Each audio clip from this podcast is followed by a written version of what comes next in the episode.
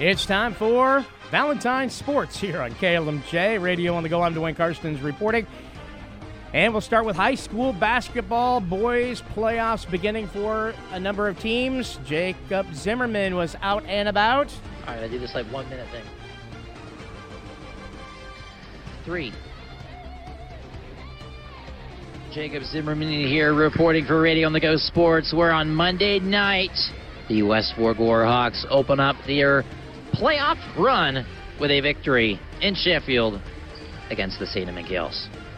West Fork came into this matchup 16 and 4 overall. St. Edmund a heavy underdog at 5 and 17. Your final score 58 to 45. West had a hot start there in the first quarter, up 23 to 6.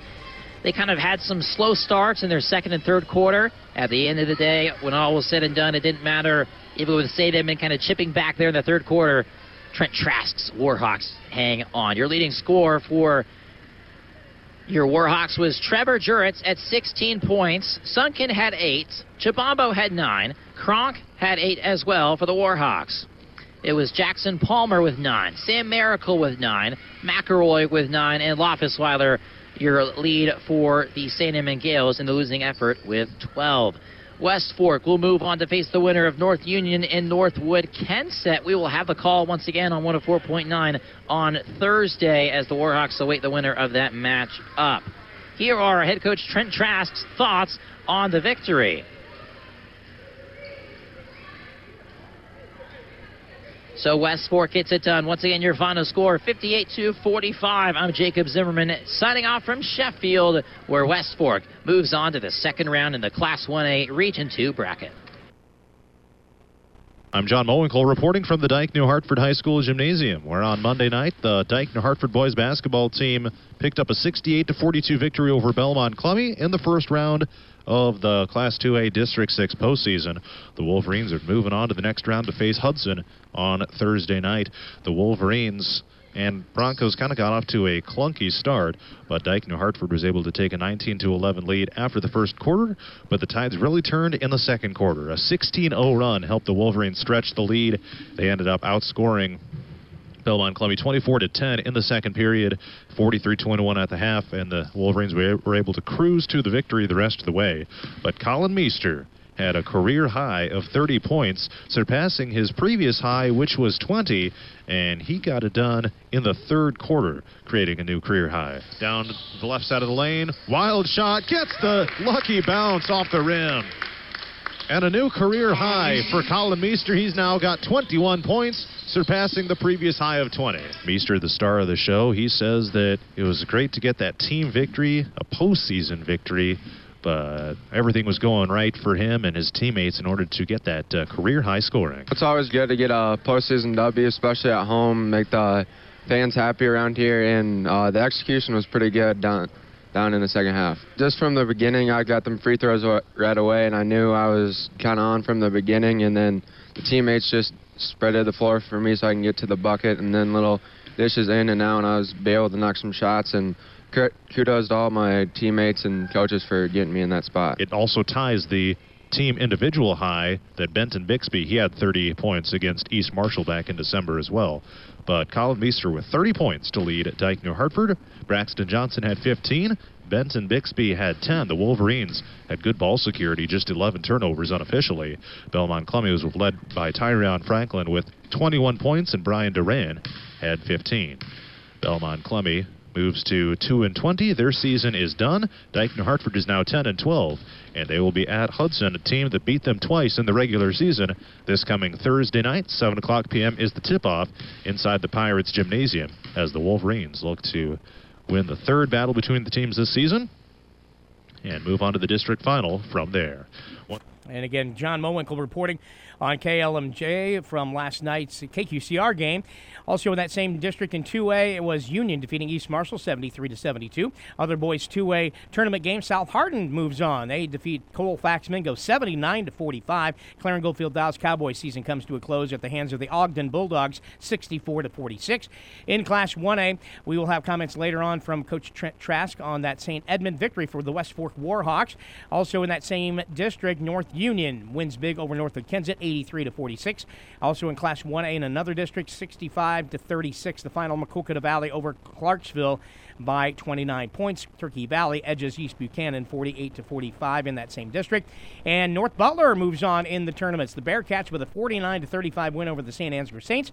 Also in the same district, it is Dunkerton where they win 95 to 42 over the Riceville Wildcats last night. Also college basketball saw 22nd rated Iowa State getting a little revenge on number 17 Texas, winning at Hilton Coliseum in women's basketball 66 to 61. Ashley Joens putting in 24 points as the Twister sisters improved to 16 and 7.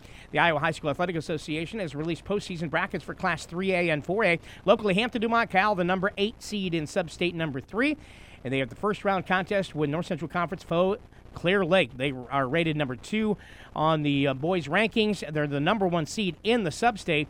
And the Bulldogs game against the Lions tips off at 7 p.m. on Monday, February 20th. So that's this coming Monday night. We'll have coverage on 104.9 KLMJ.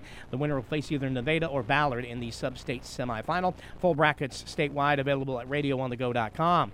The fifth-rated West Fork girls basketball team takes on Dunkerton tonight in their first playoff game of the season. The Warhawks are a perfect 21-0. They earned a first-round bye to set up the matchup with the Dunkerton Raiders tonight. The women of West Fork have high expectations for a deep run into the regionals and perhaps a berth to state. The Warhawks have intimidated teams all season by winning by an average of 33 points per game. West Fork will once again look to unleash their killer full court press that aids 22 steals per game. Head coach Rodney Huber says he's gotten to expect, uh, uh, he's gotten to uh, watch Dunkerton quite a bit this season.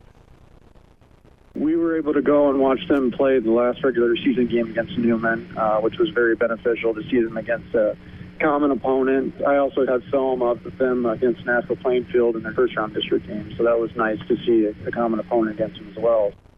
Dunkerton is 10 and 12 after knocking off Nashua Plainfield by six points in the first round. The Raiders are led by junior Peyton Smith, who scores just over 11 per game. Dunkerton represents the Iowa Star North Conference, where they went 8 and 4 and placed third. I do think that we have superior depth, like we do against most teams, and that will probably be a big factor in the game. They have one solid point guard that really handles the ball a lot. They're a big team. They're, they got some good height, so that can give us some issues. So um, obviously, you have to be prepared for that.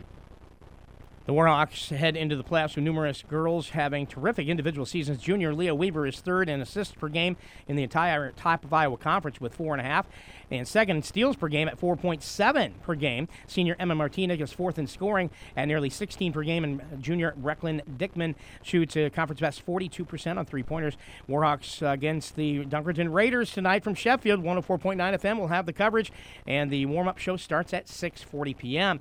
And Belmont Klemme getting ready to go. They play a 14th rated Sioux Center tonight and also another girls regional uh, second round matchup. The Broncos coming off a thrilling victory over Lake Mills 51 to 50 on Saturday night. And a uh, great offensive output from three sophomores. Shaylee Aguilera led the team with 17 points. Addie Lamb, 14 points and 11 rebounds. And Quinn Gabrielson registering 12 points. The win sets up the Broncos well to face a 15 and 6 Sioux Center team that scores 58 points per night. Belmont Klemme head coach Derek Varner says the Bronco girls continue to grow as the season progresses. You know, I thought we could have maybe won a couple more uh, non conference games this year than what we did. But uh, all in all, it's been a good season. The girls are learning, and I think we've gotten better. And I think there's going to be some good things to come here. And the Broncos uh, against Sioux Center tonight at 7 p.m. That is at Sioux Center, so a very long trip for the BK girls tonight. Other girls regional action tonight. AGWSR number 12 Cougars only one loss on the season. They host HLV tonight in Ackley at 7 o'clock. Also, Clarksville is entertaining the Don Bosco Dons. Dayton Hartford at home, defending state champions, hosting Waterloo Columbus this evening. And also South Hardin goes to Hudson this evening. And our featured game over on KQCR is Aplington Parkersburg hosting South Winneshiek. And tonight, regular season finale for Hampton Dumont Cal. It's in Hampton, JV varsity games, and it's Clear Lake in town. And of course, that's going to be the first round matchup again uh, just next Monday. So they're going to be playing basically back to back against the Lions. That's going to do it for Radio on the Go Sports for this Valentine's Day. You have a great one. I'm Dwayne Karstens reporting.